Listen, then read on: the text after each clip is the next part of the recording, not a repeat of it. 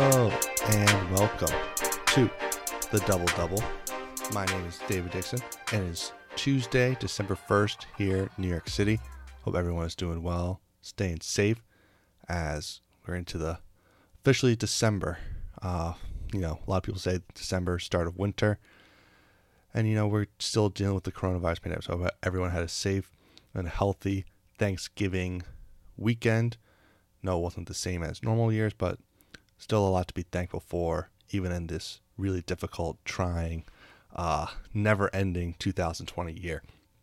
Coming up today on the podcast is me and Coach Sass get into college football, college basketball. We talk about a lot of things going on in the whole college football, college basketball landscapes. Uh, shout out to Sarah Fuller, kicker for Vanderbilt, steps in. You know, Vanderbilt didn't give her any chances to kick a field goal or an extra point, but she came in, she did her job after a day and a half of practice, and it was just awesome, awesome to see history being made, which was just awesome to see. And we get into that a little bit later on in the podcast. So without further ado, I'm going to hit the music, and when we come back is my conversation from earlier today with Max S.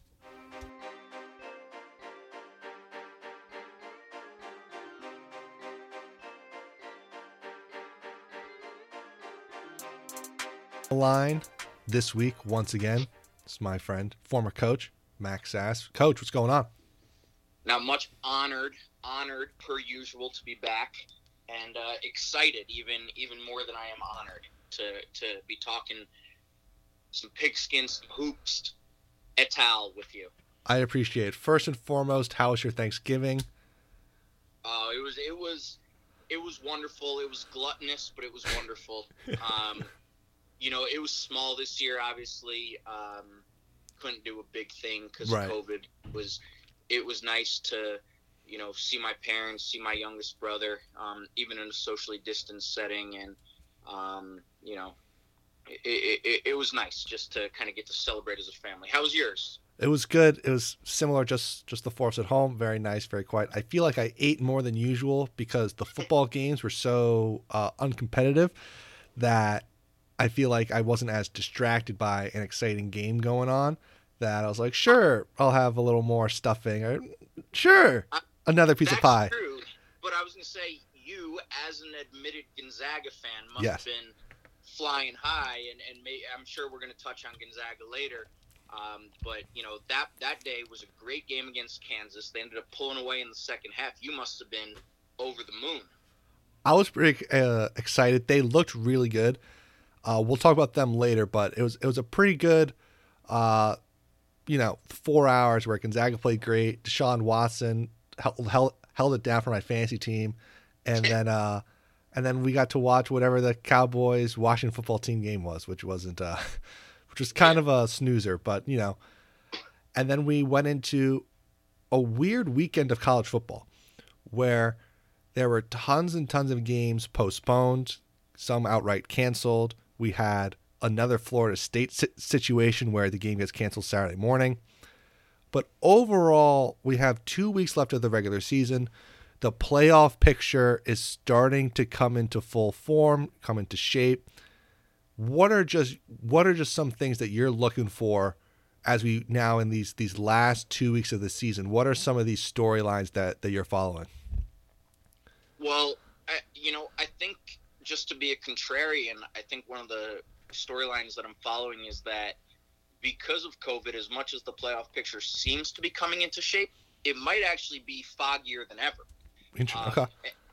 And I'm sure we'll talk more about Ohio State, but um, you know, for me, I was looking forward to sitting down on the couch on Saturday, watching them beat up on Illinois. But right.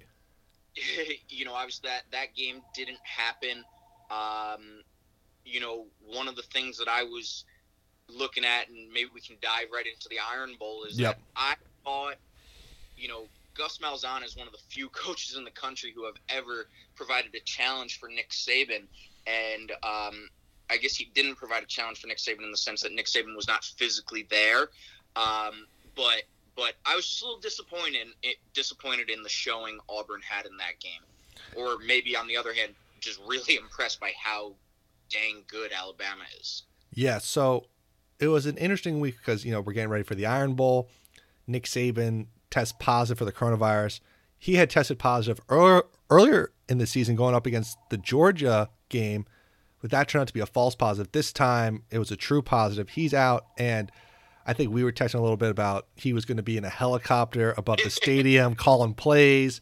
But the SEC, mainly for this is rule is in effect, which is basically like if you aren't eligible to to coach or be on the field, you can't have any communication. In the event that there is a you know if a coach gets suspended, I think was the intention behind the rule that if they're suspended, they can't keep coaching from home. I was kind of nice reading the stories after the game of how Saban was yelling at the TV. It seemed like he was kind of like a fan, like a diehard Alabama fan, like everyone else. I was stunned at how uncompetitive the game was. Alabama obviously has an awesome offense. Mac Jones was incredible, but they were just moving the ball down the field at will, really. And I was really surprised at not that they won or that they won big, but I don't think the score did it justice. I I agree. It really just felt like complete and utter domination. Um, and, and don't forget, they are without maybe the best player in the country. Um, not saying the guy who would have won the Heisman, uh, but you know, DeVonta Smith, right? Like, yeah. Yeah, not having him as a weapon on the outside is it definitely hurts their offensive passing attack, but at the same time, it's they are so talented across the board that guys are stepping up. That their wide receivers right now are doing what their defense used to always do for years and years, where six or seven guys would get drafted, and then all of a sudden it'd be some new redshirt junior or redshirt sophomore who just hadn't had a chance to play yet because he was behind four NFL guys comes in and he's awesome too. And that's been really fun to, to watch is watching these guys in a COVID affected season. You never know who's going to get an opportunity, which game, which weekend. Those guys are really stepping up and performing really well. Yeah, and Dave, just to correct myself, I meant Jaylen Waddle. Waddle, Waddle, yeah, was, you're right. Yeah, who they were out with. DeVonta Smith. My point about DeVonta Smith, and, and I had them flip there for a minute, so forgive me, but you know, Mac Jones is having a ridiculous year, but he might be the third best player on his own offense. Which is kind of crazy, especially because Najee Harris is following the yes. the history of dominating Alabama running backs, whether it's Mark Ingram, Derrick Henry, Bo Scarborough. The list goes on and on, and Najee Harris feels like to me some team's going to pick him in the second or third round, and he's just going to be a stud. He should be a first round pick the way Clyde Edwards uh, Helaire was from from LSU, but the dude in the SEC, he just gets like five or six yards. It feels like at least every time he touches the ball. Yeah, he's averaging six yards a carry this year. Uh, he's up to just shy of 900 yards on the season, uh, and with 17 touchdowns. I mean, yeah. 17 touchdowns. It's it's it's ridiculous. And and the other impressive thing is that I think his game has really evolved. Um, you know, his freshman and junior, his freshman and sophomore season at Alabama, excuse me, he had a combined 10 receptions. And obviously, you know, I think we've talked about it in past episodes the way the game has changed that a running back is not just the bell cow guy who's going to carry the ball mm-hmm. 35 times a game anymore. They have to be able to block and they have to be able to catch the ball out of the backfield. Well, last year, uh, Najee Harris had uh, 27 catches. This year, in you know fewer games, he's already had 24 receptions. Right. So it feels to me he's really expanded his game. Um, obviously, it's always a risk to come back for your senior year when you have an NFL draft grade on you, but um, I, I mean, he's helped his stock as much as anybody, arguably. And a guy who keeps hurting his stock is the quarterback on the flip side, Bo Nix, who yeah. came in with he was a five star quarterback, started as a true freshman, plays a great first game. If I can remember correctly, they beat Oregon, I want to say. And you know, that was a weird game just to hop in because yeah. the I'm not mistaken, Bo Nix actually played pretty terribly in that Yeah, game. but he ended And- really well. but he ended up throwing an awesome game-winning touchdown, and everyone was like, "Oh, forget the previous 59 minutes." Right, exactly. And but what's interesting is that we're all accustomed to like the progressions players go on from their freshmen as they as they get older, which is you would think that his decision making would get better and that he wouldn't be as inconsistent, or at least that's the hope, because he is insanely talented. He is an awesome athlete. His arm strength is really good. But when you watch him against Alabama, and really if you watch him the whole season, for every good play he makes, he makes one just stupid play or not so great play, and it's and it's usually not like, and it's usually some type of decision making or doesn't set his feet right or you know scrambles and does a spin move instead of just sliding down right Zone. yeah and It, it's the kinds of things, David, that last year we would have just said Fresh- freshman mis- freshman mistake. exactly and now it's More and, and and it's it's hard to call it a freshman mistake. yes and because when when you look at them, they Auburn should be a top 14 team, top 15 team, because they have a super talented quarterback and they have a lot of talent uh, on the whole roster. But it's they just can't get out of their own way sometimes because Bo Nix put them puts the team into bad situations. Can I ask you a question about this college football season? Yeah. Teams are only playing conference schedules, Mhm. and it sort of made me wonder how much weight to give statistics. As in, should we be a little bit more understanding of guys? Um, it, it because there's no, just but no sort of warm up in that sense. I, I, I say that because I'm I'm looking at Bo Nix, and you know he last year he threw six interceptions in 377 passing attempts. Mm-hmm. Um, this year he's had 260 passing attempts and already has seven interceptions. So should we be saying, "Oh my God, he's getting worse," or should we be saying, "Oh my God, he's playing only SEC competition"? Because on the flip side of it, he has raised his completion percentage from 57 and a half last year to just over 61 percent this year. So I, I guess what I'm saying is, how much do the stats matter this year? Um, versus how much is there an asterisk next to it for you? I think that's a really interesting question, a really interesting point about teams only playing conference only. So, especially because the SEC is still the best conference, right? Like, how much should we be putting into, like, hey, a running back who doesn't get the couple big games in the non conference play? Like, Travis Etienne stats at Clemson are awesome, and they were going to be awesome, but especially against the ACC and their ACC schedule, like, I don't put an asterisk on them, but, like, you know, I think that's what makes Mac Jones's season even crazier is that he's doing it only against SEC play. The way I kind of view Bo Nix, and it's like it's you know it's hard because it's like a case by case, player by player thing, which is his stats are improved from last year. That is what that is very very true and 100% true. But when you're watching him play, for the most part, against good teams this year, he struggles with the eye test. It's like the it's the numbers versus the eye test and when you're watching him like, you know, when you just look at the stats from the Alabama game, he completed over 60% of his passes, over 200 yards and but he had two bad interceptions like and it's- it's just like So I don't know if I put an asterisk on because it's only conference play, but it's still like he's not he's not improving to the to the level that I thought he would be. Well, just to stay on Bo Nix for a minute, I thought this was fascinating. So they're Auburn is five and three this year, okay, and in the five wins, uh, Kentucky, Arkansas, Ole Miss, LSU, and Tennessee, um, Bo Nix has thrown. Uh, One interception. He's thrown, yeah, I believe he's thrown all ten of his touchdowns in wins. No, I'm sorry, he's thrown nine nine touchdowns and one interception, uh, versus one touchdown and six interceptions in their three losses. Mhm. So I, I guess what I'm trying to figure out is like what is Bo Nix that key to um that key to Auburn or is he just so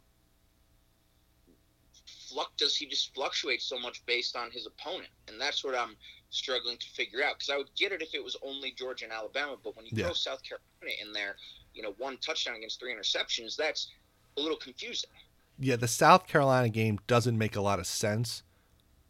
Uh, just in his game log, you really just like what makes sense about that game, and and really like a couple of the others because they have played. You know, LSU is down this year, and he played great against them.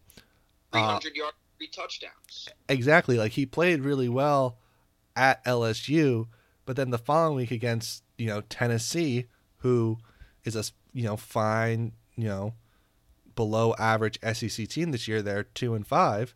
He really struggled you know one touchdown, one interception, and only ran for ten yards on nine attempts. Like I don't know, he's he's the most perplexing player I can't figure him out.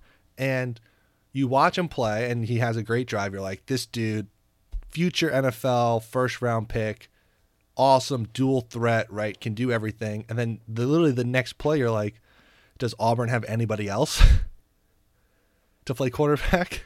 Right. It's so confusing. I, I yeah, but and and not to keep us on the Iron Bowl too long, but I, I just had an interesting thought that I wanted to get your opinion on quickly. Mhm. Um, on the other side of it, because Alabama, it, it, what- what Nick Saban is, what I think undefeated against former assistants. yes i yes i still think so yeah um, at least in the SEC.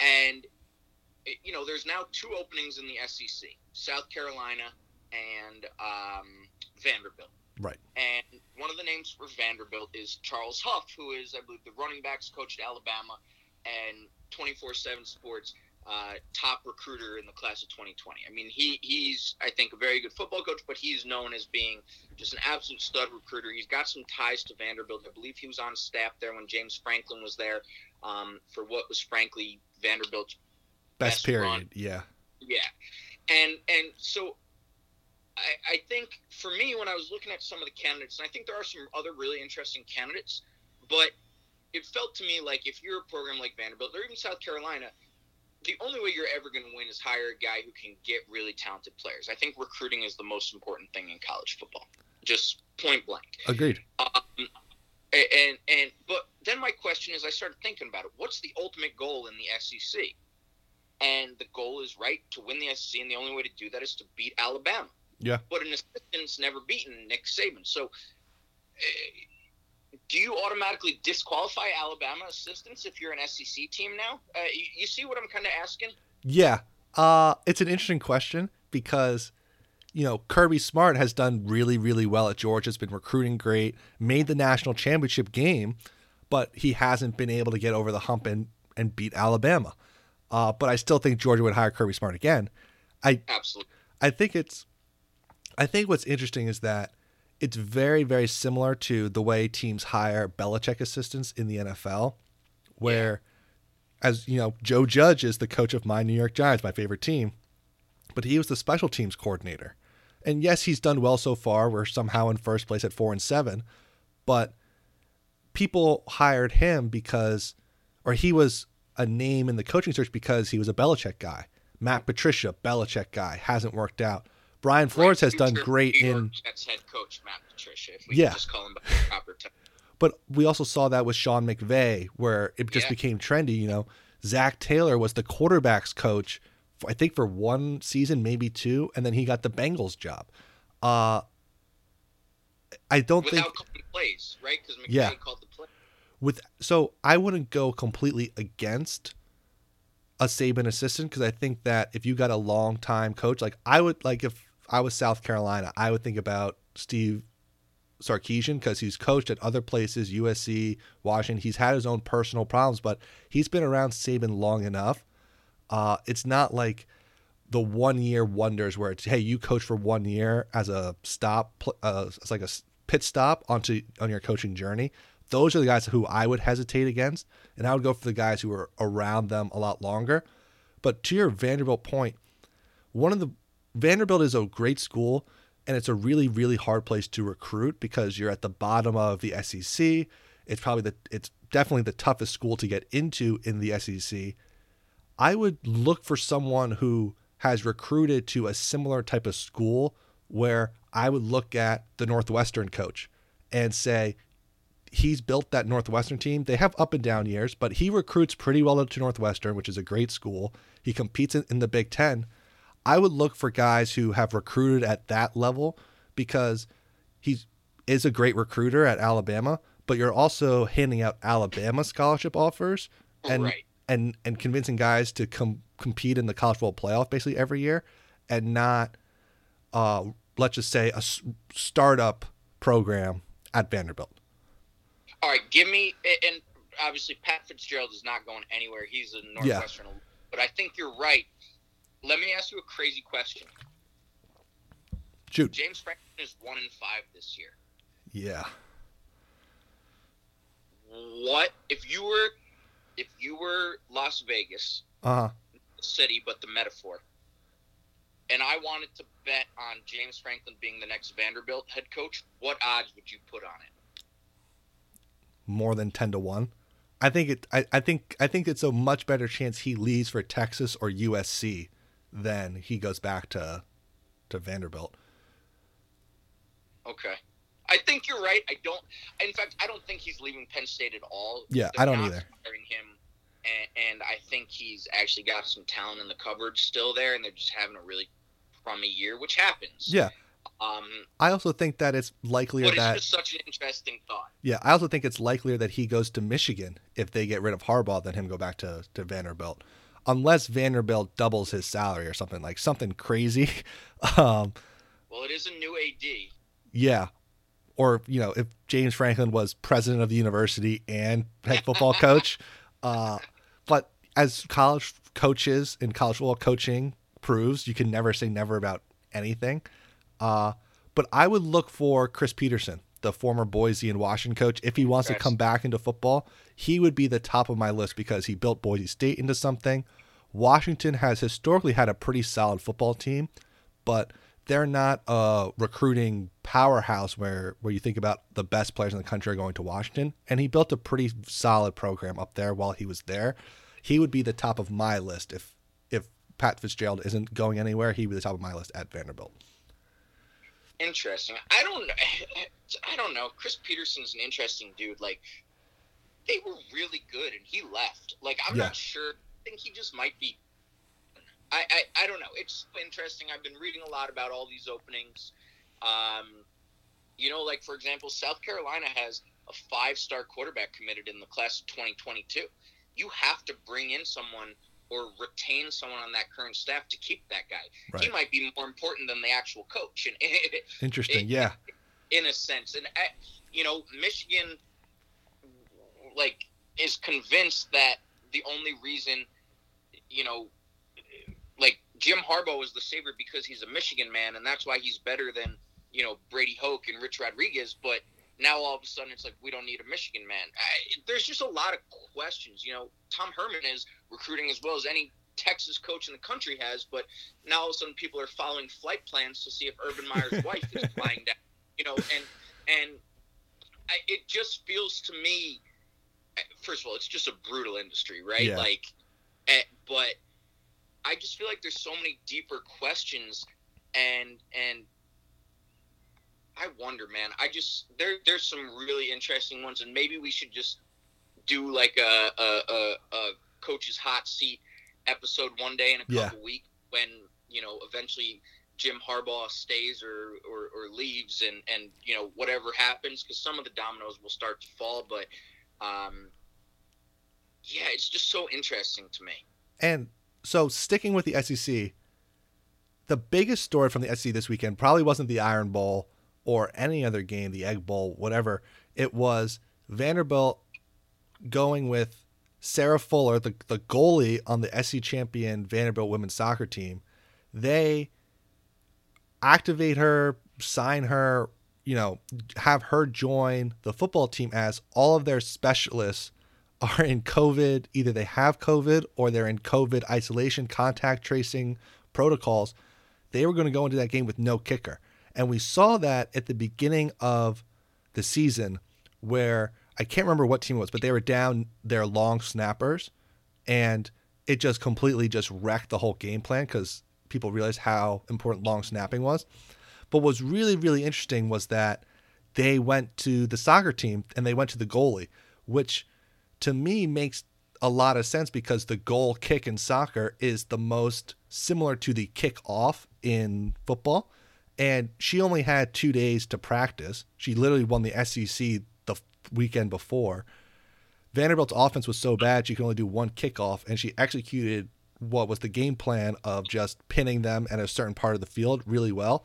Do you think that we'll see more soccer players, male and female, become kickoff specialists? Because I kind of do. I don't know how it would work with the scholarships and how you know the roster management stuff, stuff like that. But if you're just looking for someone to do a goal kick, like just a kickoff touchback, they're moving, you know, the ball's moved up. It's a lot easier now. I think I would kind of like that. I think it'd be really cool if just just if, if it was like, hey, here's the goalie. They are the soccer team's home on Friday. She's going to kick on Saturday. She's going to do the the kickoffs when we score and do touchbacks, or the the men's kicker if they're home that the weekend. I think that would be pretty cool. It's a really interesting idea. Um, it's interesting. First of all, what what's what Vanderbilt did, bravo, hats off to them. Hats off to Yeah. Sarah. It, it was a really cool moment. I mean, you could make an argument that, um, you know, Derek Mason's just been a really progressive coach in terms of um, a lot of the racial equality and you know, ra- he's fighting for racial equality and after seeing racial inequality and um, obviously activating a female kicker. He's been really at the forefront of these things.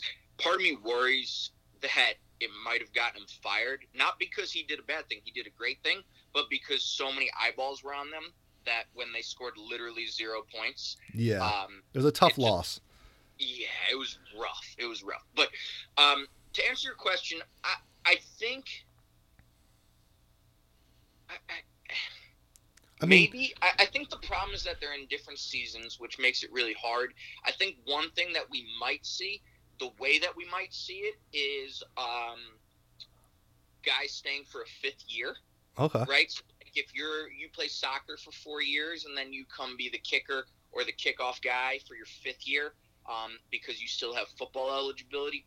You know, there was a really interesting story at the beginning of this season. There's a guy named Tanner Tessmann, okay, and he was committed to Clemson to play soccer and be the kicker. I think he's actually Dabo Dabo Swinney's godson. okay, But right before he enrolled at Clemson to play both sports, um, FC Dallas of the MLS offered him a, a, a full professional contract. oh wow, He that, and he's been very good for FC Dallas this year. in the MLS, yeah, Uh, and and he's been, um, he, you know, he's like 18 or 19 years old, so he he's a guy that is, you know, good enough that will eventually, I believe, factor into the U.S. men's national team plans. He'll be, um, he'll be probably playing in the U20 World Cup and maybe the Olympic qualifying, which is U23 coming up next summer. So so he's good, and he he made that decision. So I my point is there is crossover hmm um, and and I wonder if there's guys like Tessmann who are just not quite as good at soccer, um, that are not quite good enough to be professional, yeah. that the double duty will happen more. I just I- I, I just wonder because football coaches are so meticulous about everything and that they want to have a plan for everything and you have 85 scholarships and a bunch of walk-on spots and they work on and plan everything out so meticulously i would think that one of these crazy football coaches would want to have a specific a lot of teams already have kickoff specific kickers and a field goal specialist and then a long field goal specialist uh Yeah.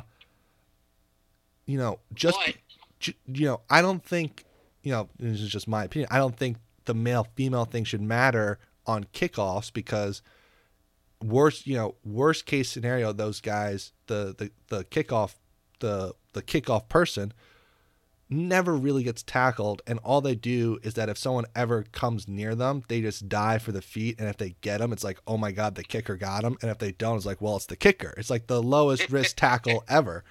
And it's just a goal kick that you just kick out of the end zone. Like i don't know. I think these coaches Yeah, are crazy oh, enough. Listen, I'm all for if a woman is the most qualified person to do it, absolutely give her the job. If it helps you win games. My my only question is kind of by your own point, Mhm. coaches are so meticulous and and finicky about those things. Would they be willing to have someone who's not with them practicing every single day because they're a soccer player first? that's interesting and i agree with that coaches that that could be a thing but also from what you hear about special teams players anyway during these practices and training camps and everything is that coaches kind of treat them sometimes like the pitcher throwing the no hitter or the perfect game where they don't want to do anything to get in their head so they kind of leave them alone for the most part because they don't want to mess with the kicker um so Yeah, I think. It, so I who think knows It depends on the coach in the program. I think Yeah. there are certain programs that could pull it off, and certain coaches that would not be comfortable with it. Yeah, I don't know. It's really interesting, and that's you know we, we we've talked about Vanderbilt for being zero and seven way too much, but shout out to Sarah Fuller. She did great. It was hysterical how many people became kicking and kickoff experts on Twitter Right. as if you knew what they were doing.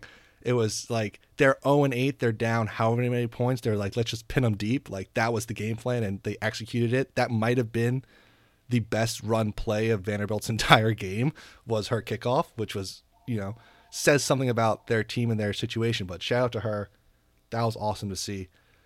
Moving over to your team, your Ohio State Buckeyes, as we, you mentioned, game canceled against Illinois. You had a previous game also canceled. You have to get to six to play in the Big Ten championship. You are 4 0. I don't know. I haven't seen the updates today. Facility was still closed yesterday. Potentially more positives coming in. Are you concerned at all that one, you're not going to be able to get this game off, or two, Michigan football, who is having an outbreak, will not be able to play their game in two weeks, and Michigan will have to cancel that game, and you won't make the Big Ten championship.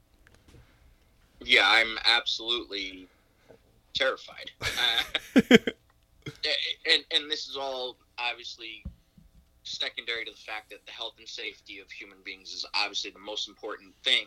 Yes. Um, but but it is very frustrating that you know the Maryland game was canceled as no fault of Ohio State's. Mhm. Um, their collateral damage. Potentially the Michigan game canceled if Michigan, you know, and right now it's not looking good. That would not be because of Ohio State.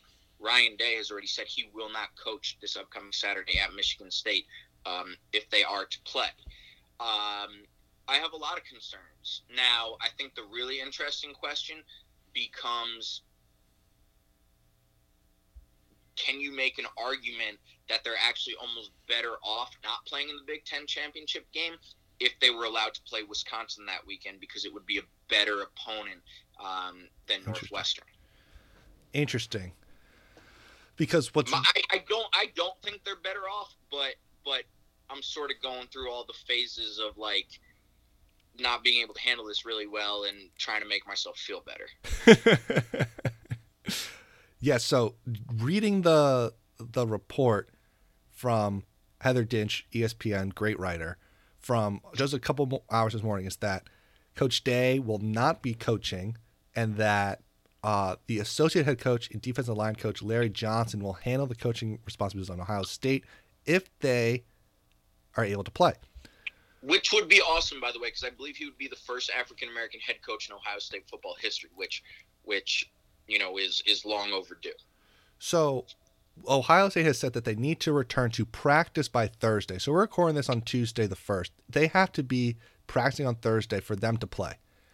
My main question for you is do you think this will matter for the college football playoff? Because Ohio State is one of the four best teams in the country. unquestionably, in my opinion. I, I think that Ohio State has benefited from the the not automatic conference champion gets uh, sent in. What year was that? 2015 or Yeah. 2016 when um, Penn State won the conference, but Ohio State made the playoffs. And then let's not talk about what happened in the playoff. Um, I, I think there's precedent that the, they have done that. I just think it's very short sighted of the Big Ten to not have any wiggle room at all. It just feels like the conference messed up. Um, I do not envy the folks on the college football playoff committee because I just think that they can either go with their gut of what they know are the best teams in the country, um, or they can go with what you know potentially the numbers say in terms of the the um, you know kind of a cop out in terms of well they proved it against seven teams right, right. many games or whatever it is so um, i just think it's really flawed and i get it everything's incredibly unprecedented right now um, but it just doesn't feel like it's going no one's going to go home happy is, Yeah. is my feeling um, What's interesting is that Northwestern lost to Michigan State this past weekend. Yep. They were undefeated, ranked number eight in the country, eight in the playoff. If Northwestern was undefeated going into the Big Ten championship, and let's say Ohio State is not able to play because of all the COVID right, and they beat cancellations, indiana without michael penix jr who just who's now out for the season. Northwestern would have a great chance to win that game. It would have been bonkers and the most 2020 thing ever for Northwestern, who's coming off, I believe, a three and nine campaign in 2019, to be undefeated Big Ten champions.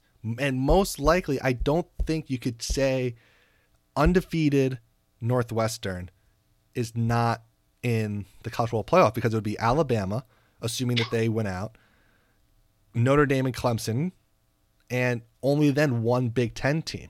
And is it Ohio State's fault if they're 4 0 and Northwestern is 8 0 or 9 0? Like, no, but at the same time, it's should they get credit for not having an outbreak of their own? I don't know. Like, it would be, as you said, an impossible situation for I- I the playoff committee. and, and we're gonna time travel a little bit here because obviously this will not. We're recording this right now on Tuesday afternoon before Yeah. the the updated playoff rankings come out, and this will be released, I believe, Wednesday morning Mhm. after the college football playoff rankings come out. So, Yeah.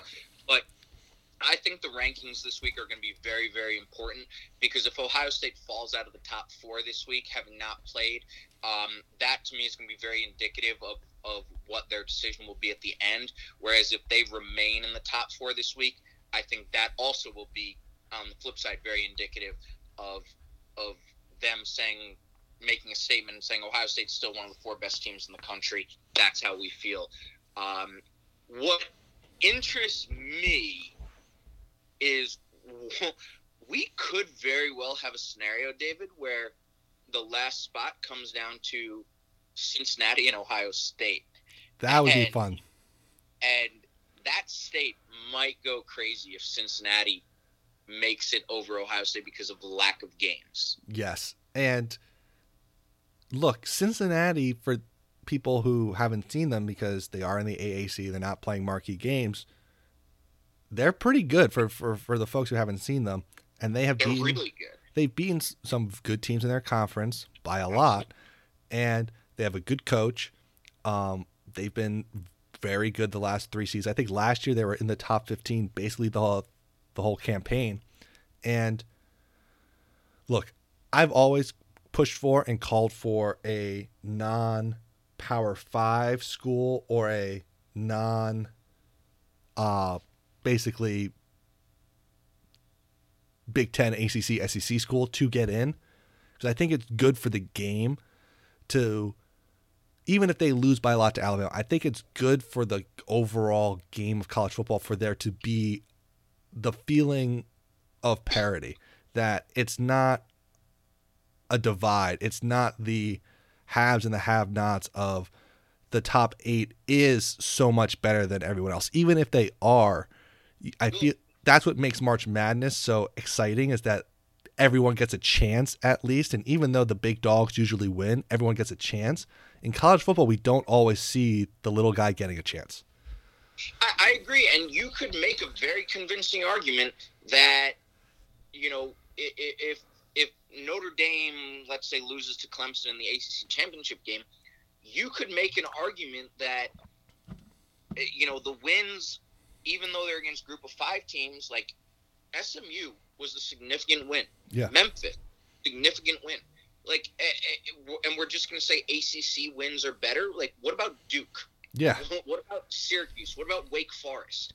Uh, eh, like, is beating really better competition than than they are than most of the games, but than some of the games that Cincinnati's playing. I, yeah.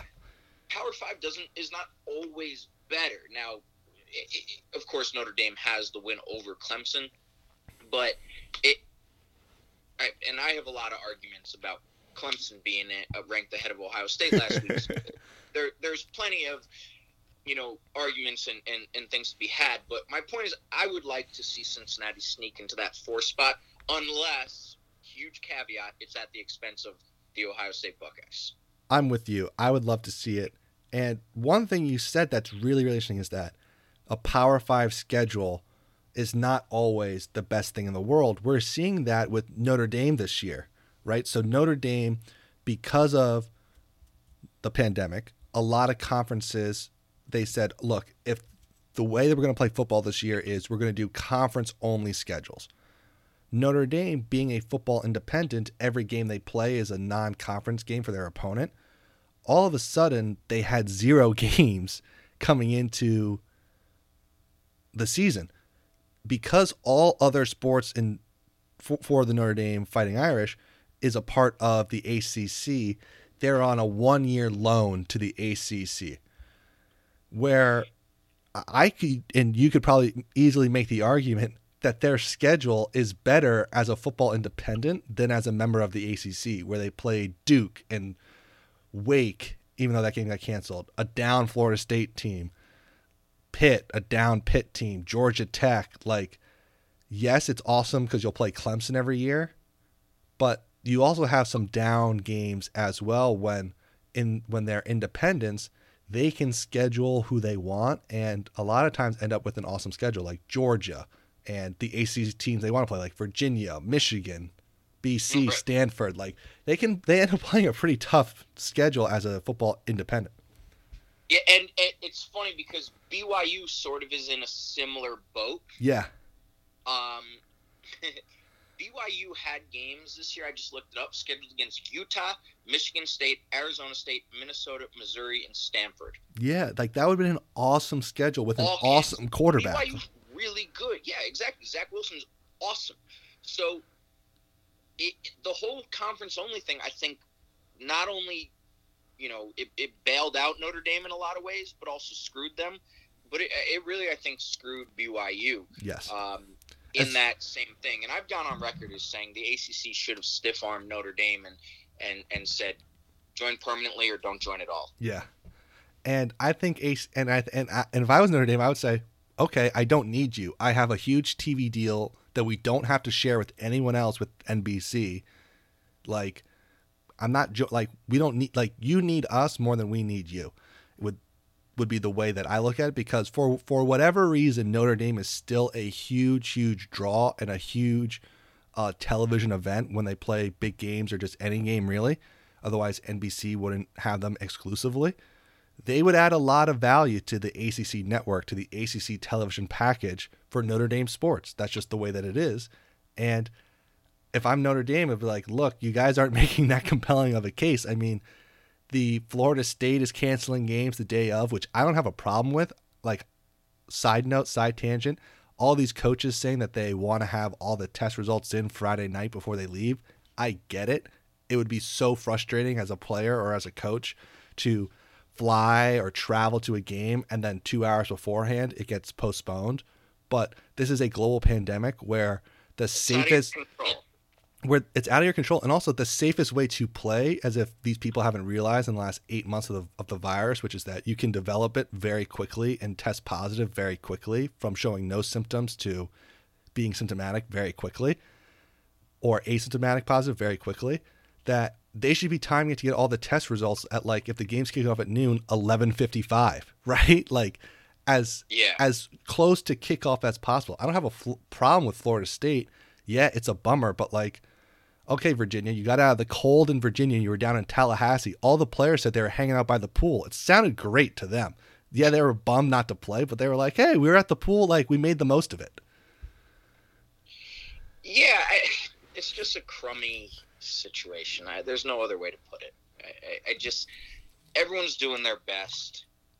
I think it was Bruce Feldman. It might have been Stewart Mandel on The Athletic wrote an article about the coaching carousel and questions athletic directors should be asking. Yep, saw this article, read it this morning. That was a good one. It was a good one. And one of the questions was, how did you handle the pandemic? Because Dabo and this Virginia coach, you know, ah, it's all about how are you going to handle the unexpected things that come up, things things out of your control. How are you going to handle it?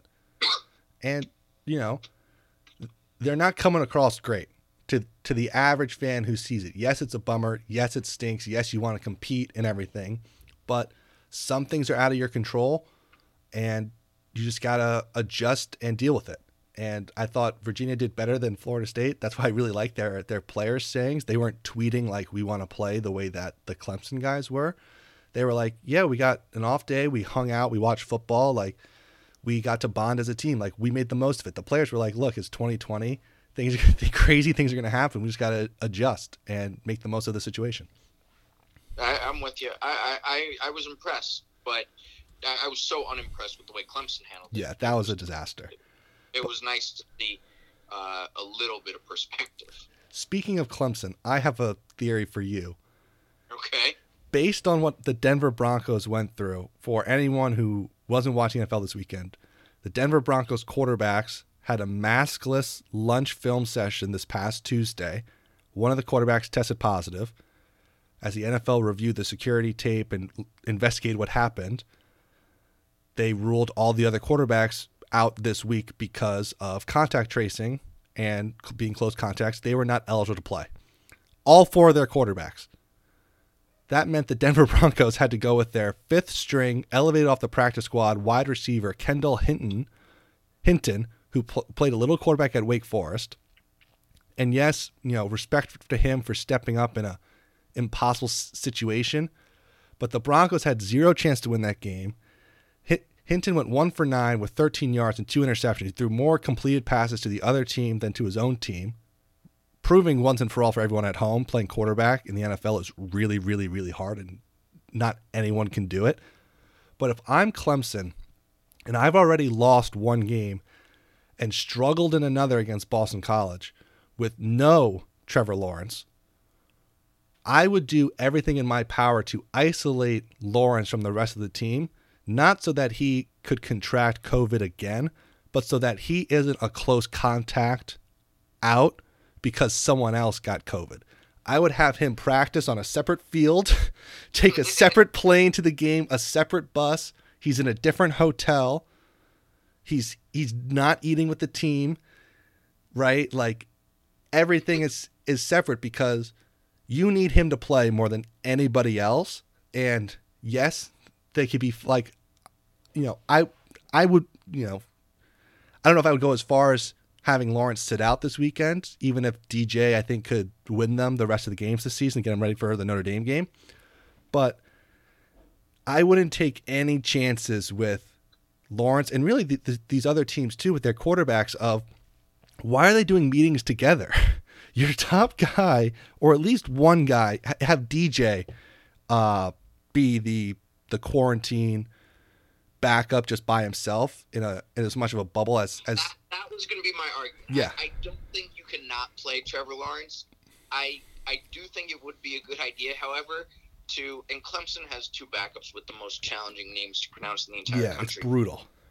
But like, I think the idea of either isolating DJ Uiagalelei or the third string quarterback Taisun Phommachanh. I'm really sorry. Uh, he, he, Old Farms. Um, he's the third stringer. You know, I, I do think that's actually a pretty good idea, just to make sure you have a quarterback Yeah, and you get stuck uh, like the Broncos did. but um, I don't think you can do it with Trevor Lawrence. I mean, it's just too risky. Look what happened with against um, Boston College. Look, you know, it's I just agree. not worth the risk. You got to make sure he's grooving before you play the conference championship game against presumably Notre Dame. It's just not. I agree he should play in the games, but I would I would I would wonder about rhythm. practice. I don't think you can mess with his rhythm like that. I'm Okay. okay, if you want to do meetings differently, um, but but I, I think he needs to practice. I mean, Okay. he's awesome, but he's not. You know, Okay. DJ needs to be on, on a separate field. Can we both agree with that? Because he's he's Agreed. really good. He- yeah. Okay. Because the Broncos thing was just so crazy, petrifying, petrifying. and the NFL was like, "We're not rescheduling the game. This is your fault. You didn't follow the rules. We're hoping that Jeff Driskel is okay because he has the coronavirus." But they were like, "We're not rescheduling the game. You guys screwed up." But yet, but yet, This is a loss. The, the, the Steelers and the Ravens are going to end up keep postponing this game, and they're going to play it in February. We're going to have a Valentine's Day Ravens Steelers game. And the craziest part about it is the Steelers also had a couple positives too. It wasn't just the Ravens, and the Ravens' problem was that they didn't have enough of a roster to play, and the Broncos did. And the interesting part is Taysom Hill, I think, is a below-average NFL quarterback. And comparing Taysom Hill, who also didn't throw for over 100 yards in that game, to what the Broncos were having to do was it was night and day. Like you would have thought Taysom Hill was an all-pro compared to what the Broncos were able to do. I mean, it was did you watch? Did you watch uh, any Kentucky football last year? no. I was smart enough not to watch any Kentucky football. Oh, it was awesome. It was. Awesome. I know. I'm just They- messing with you. They, um, I think like all their quarterbacks went out and they moved their wide receiver Lynn Bowden Jr. Yeah. to quarter. They they just it, he was so exciting, and if I'm not mistaken, they actually made a bowl game and I think won like eight or nine games, as opposed to Maryland. Remember Maryland like three or four years ago, um, had like four different quarterbacks. Um, hurt and they had to have like a backup linebacker playing quarterback for most of the year. Yeah. It, it it it always happens to in these crazy crazy situations where every coach is like, I've never had to deal with this before, and then obviously it then happens to you, and I don't, I don't know. It was it was crazy. If if I'm every if if I'm a football coach, I'm petrified by it, and I would do something in my own program about making sure, hey, even if it is the third string guy, and you don't think he's going to play at all or be a crazy situation, 2020 has proven crazy enough that I would take the extra precaution of making You sure that you had at least one of your viable quarterbacks able to play. You know what my advice would be, and this is terrible advice, uh, with and take it from an Ohio State fan. They should uh, make sure that they have Urban Meyer as their head coach and Tom Herman as their offensive coordinator and quarterbacks coach. And then if your first two quarterbacks are unable to play, you can just put in Cardale Jones. And beat Wisconsin, uh, Alabama, and Oregon in three straight games to win the national title. Who needs first or second stringers? That's a good point. Ohio State quarterback, you. Uh, Yeah, I wish, I wish. We're getting there. We're getting there. Quinn Ewers, baby. We're getting there. All right. Playoff predictions. Uh not much has changed for me from last week. I still think it's Ohio State. Uh, sorry, Alabama, Clemson, Notre Dame. Worried about Ohio State now. The four spot is up in the air. I would love it to be Cincinnati. BYU got no respect in the rankings. 15, 9 and 0 and 15. Coastal Carolina 8 and 0 and 20. Just no respect for the undefeateds. I'll throw Cincinnati in there because I don't think Ohio State will end up playing this weekend. It just doesn't seem like it yet. But hey, I could easily be wrong. And even though I think Ohio State's the fourth best team in the country, I'll throw Cincinnati in there at four. Uh, I'm going to correct you. Ohio State's actually the second or third best team. but um, sorry, I'll. I just like poking I- fun I at you. It's like poking the bear. I, I, I actually don't. I think Ohio State's going to get screwed. I think they're going to sneak out, um, get kept out. I actually think, um, and I was wrong last time, but I think Clemson's going to come back with a vengeance and, and beat Notre Dame really, really, really badly. Interesting. Um, to the point where I think Notre Dame ends up out of the playoffs, and I think Wow. end up with Alabama, Clemson, Texas A&M, and Cincinnati. Interesting. I don't want to watch Kellen Mond in the playoff. That's just Well, he, he's actually been pretty good this year. Um, and I, I, I would say I think the rankings coming out tonight, and again, when this gets posted, I'm either going to Yeah. look like a, a, a savant or an idiot. But um, I think A and M is going to be fourth this week. I think it's going to go. Um, what you call it? I think it's going to go Alabama, Notre Dame, Clemson, Texas A and M. interesting. And I wouldn't even be shocked, to be honest, if the two Ohio teams drop further. I, I think we're going to see Florida. It's either going to be Florida or Cincinnati, five and six, and then I think Ohio State's going to be seventh. wow. Personally, What's interesting about Texas A&M, and I know that all the Texas A&M fans down at College Station are like, Logan paying Jimbo Fisher, I think, hundred million dollars or something in his contract.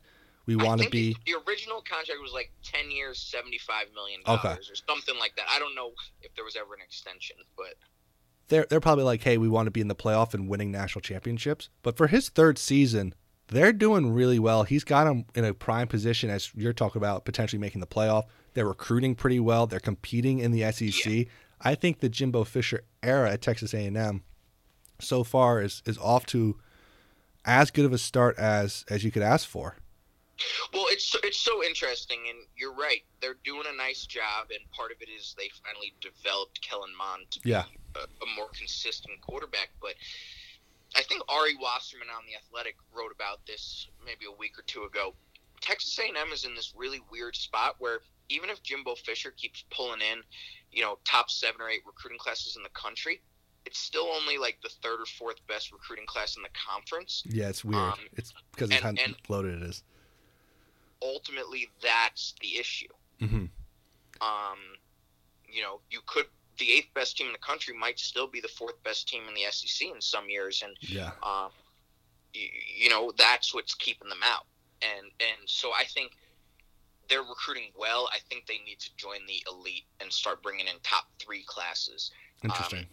if they want to. I mean, don't get me wrong. One year, you know, obviously Alabama smacked them this year, but like they could beat Georgia or Florida or LSU or Alabama in any given year. I think just to have those undefeated runs and build what like Urban Meyer's Florida teams were, or um, you know what what even those uh, obviously the Alabama teams have been like. You just have to. They need to just take another jump, and it's just Yeah. so hard to do. So hard to do. it's it's really hard to do, and you know we'll see. One of the big things at Florida State too is that he had guys seemingly constantly in off the field trouble as well. So you know Yeah. we'll see how that all plays out at Texas A&M. Flipping over to the college hoop season, off to perhaps an even more chaotic start than the college football season did back in September. We are getting games canceled, postponed, left and right. No one knows what's going on. No one knows who they're playing. You had Baylor who flew out to Las Vegas on Thanksgiving night without an opponent. They were just Vegas was like, "Look, we got a spot for you. We don't know who you're playing. Can you come out?" And they were like, "Sure, we're we're there." Mike Brey, the Notre Dame coach, is tweeting out, "Is anyone free on December 4th to play a game? We will travel." As if they're like an AAU team looking for a tournament, not like Notre Dame in the ACC this is nuts. The ske- the scheduling people. This is a, a so far a disaster. Uh, no one knows what's going on. No one knows who's playing. Uh, the ESPN website's like breaking because they don't know if it's it's postponed or canceled. Like, um, but somehow they're playing basketball. Some games are being played. I really like Illinois, who's three and zero, ranked fifth in the country now. They went with a strategy that I like to call play as many games in a row in case the season gets canceled. because the first three days that they could play basketball games, they did. They won. Barely survived against Ohio, who has a great point guard, Jason Preston, who was really Preston. impressive. Uh, I think he had like 30 and 10. It was an incredible game. They have a big week coming up, Baylor and Duke matchups. All in all, just what was your th- just your initial reaction or things that jumped out from just the first crazy week of college basketball games? Yeah, just echoing you, it was nuts, and and that sort of is the overriding thing. But I think I think the second um, thing that stands out to me is, is just how good Gonzaga is. Yeah, Um, I, I mean, I think that there's a lot of really good freshmen. Um, I'm excited to see more of them actually tonight in the the, the really exciting doubleheader. The Mhm. uh, what we're going to see what Kentucky, Kansas, and uh, preceded by what Duke and Michigan State. Yeah, the Champions Uh, Classic. But I, I mean, Jalen Suggs, man, he is better than expected, and he was a five-star point guard, but he probably should have been one of the top three or four players in the country based on the way he's played. And um, he's six four. He's athletic. He's I mean he's a freak. I mean some of the way he threw a pass out of a pick and roll against um, Kansas. He was going to his left. He had a hedger, like a big guy hedging up on him, and he threw like an on the button pass to Joel Ayayi in the corner. Yeah, that was an incredible play. I was more impressed with that play than the alley oop dunk. Yeah, just completely against the grain. And I think Ayayi was like, "Oh, I wasn't supposed to be open. Like, how is this possible that I have this ball?" And and I mean, he, he Suggs might have even played even better the next day against Auburn. Yeah. He just has such impressive command for a freshman. Um, you know, he's sort of a reverse Terrell Pryor hmm a guy who would have been a high four star. You know, Terrell Pryor would, would have been a high four star basketball player and was a five star quarterback. Jalen Suggs was sort of the opposite. He was a high four star quarterback and a five star basketball player. Um, it, so hopefully Jalen Suggs can get through his college career without selling memorabilia in exchange for free tattoos. You never But, know. The uh, the Spokane fans can, are pretty crazy. But but I, I mean Jalen Suggs is just amazing, and he's a guy who I think we now have to start talking about in the top of mock drafts, right? I, I, how are you going to pass on that guy? So I agree with you. He was awesome. He played really, really well. I wouldn't start putting him in the top five just yet, even though I'm a huge fan of his, because as we saw with the NBA draft this year, so many teams have point guards that unless he true. is truly, truly awesome, I could see just the wings, whether it's BJ Boston, Ziaire Williams, Cade Yeah. Cunningham, these these guys who are just a little bit bigger. What's really interesting about this Gonzaga team is they have youth. They have Jalen Suggs, Drew Timme, who looked like one of the best big guys in the country with his spin moves and hooks and and Yeah, ones did, and did, did anyone even think about Filip Petrusev, who yeah, was pretty like the WCC Player of the Year last year? yeah, and went to play in Serbia. Like so, they have those two guys, and then they have Joel Ayayi from France as another guard spot. He's a junior. Corey Kispert, who might be my favorite player on the team to watch. He's a six seven senior who is not just the the shooter that you just think he is, but he can also put the ball on the deck. He had a beautiful and one like spin move. You know, he can drive by guys. He was doing that against Kansas, not just some weak WCC Right. team. He's doing it against Kansas. Plus, And how about Andrew Nembhard? Yeah, transfer from- transfer from Florida. For, Florida for two years. Like, Yeah. he's coming off the bench. he's coming off the bench and he fits in perfectly as a Canadian former five star transfer. Like he fits, he checks every box for a Gonzaga stud. And then the most interesting player on the team, potentially long term, is their backup big guy, Oumar Ballo, who is Yeah. from Mali. He was, I believe, a four or five star prospect. Uh, played really well at the Basketball Without Borders NBA camp. Gonzaga signed him. He redshirted last year. This dude is seven feet tall, 260 pounds, and he jumped off the screen when watching him against Kansas. And of court with the big people, it was like, wait, who is that guy? I think he could develop into an Azubuike type player for Gonzaga, uh, or a Kofi Cockburn type player who is just humongous, super strong, physically dominating, or uh, when they had the the rotation of Sabonis coming off the bench and Zach Collins and Karnowski, like I think he's going to get better, and he could be their Karnowski or their Collins coming off the bench uh, in the big man rotation because Timme is really good because Timme's really good, but and he's humongous. He's physical. He has decent touch from what we saw. You know, you, he he you can't judge too much off the first two games, but I was really really impressed.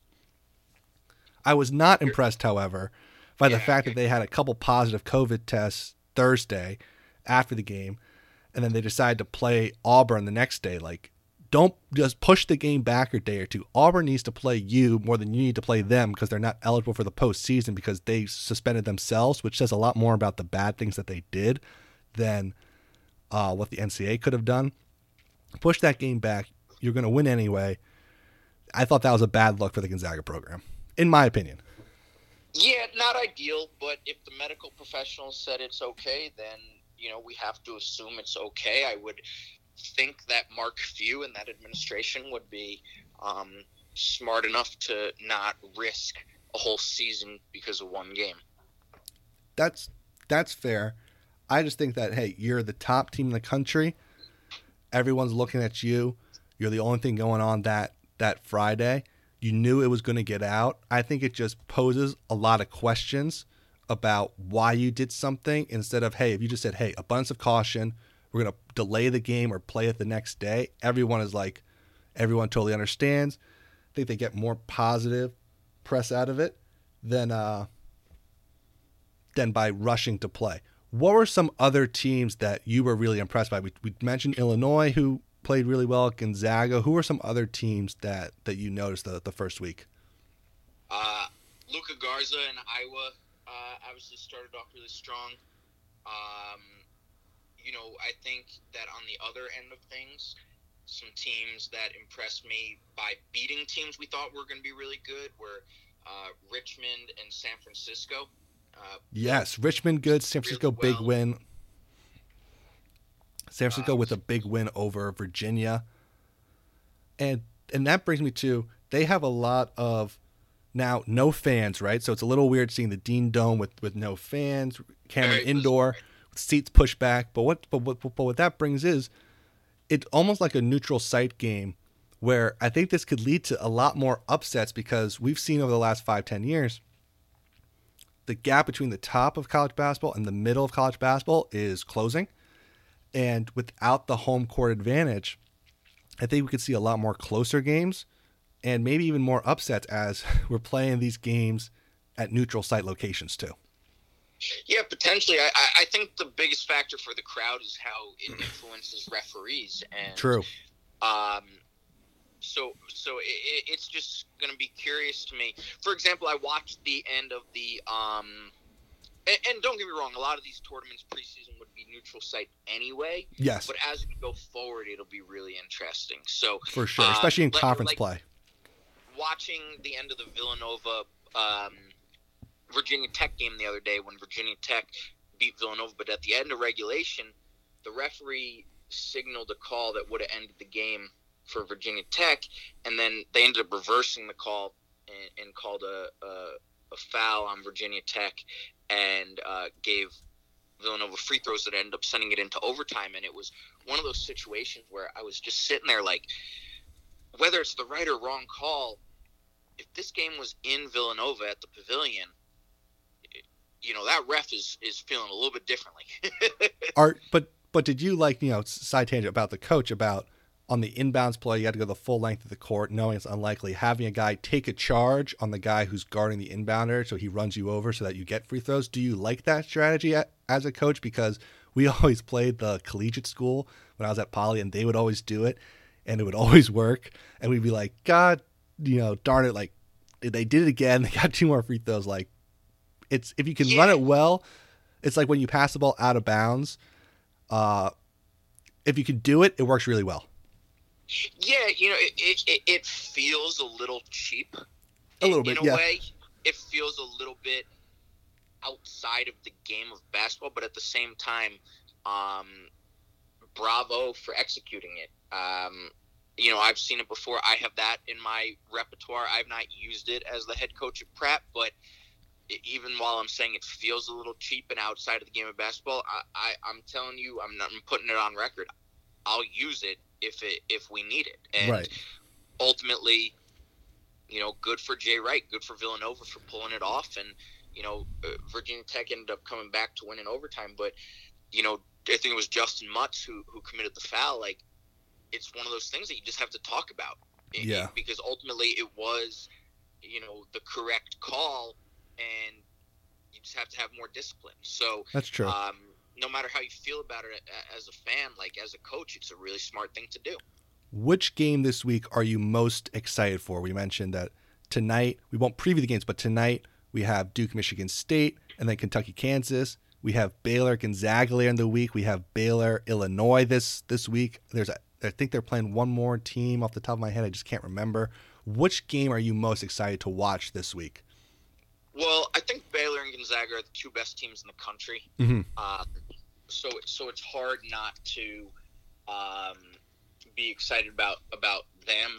But one of the things I'm really excited for, and I'm I'm getting ahead of myself, but Creighton plays Kansas next Tuesday. Okay, okay. Hopefully, Creighton plays Kansas next Tuesday. Right, right. And um, I, I just think that's gonna be really fun. I think Marcus Zegarowski is awesome. Um, I think Kansas, obviously, depending on what happens tonight, uh, uh, could need a top ten win, and I, I, think that's going to be a really exciting matchup. Uh, Kansas is playing differently this year. We've seen a lot Yeah. of five out from them in that Gonzaga game. Yeah. I think Creighton and Greg McDermott are a tremendous offensive team. Um, that's a game I'm excited about. Interesting. That's going to be a good one. You know, I think Illinois. It's Illinois Duke as well. Uh, I'll probably say that the the Baylor Gonzaga game just because that's my team, the second best team. But I'm really excited for uh, Duke against Michigan State tonight. I think that's going to be a really really good game. I like. That's gonna be fun. I'm excited. I'm excited.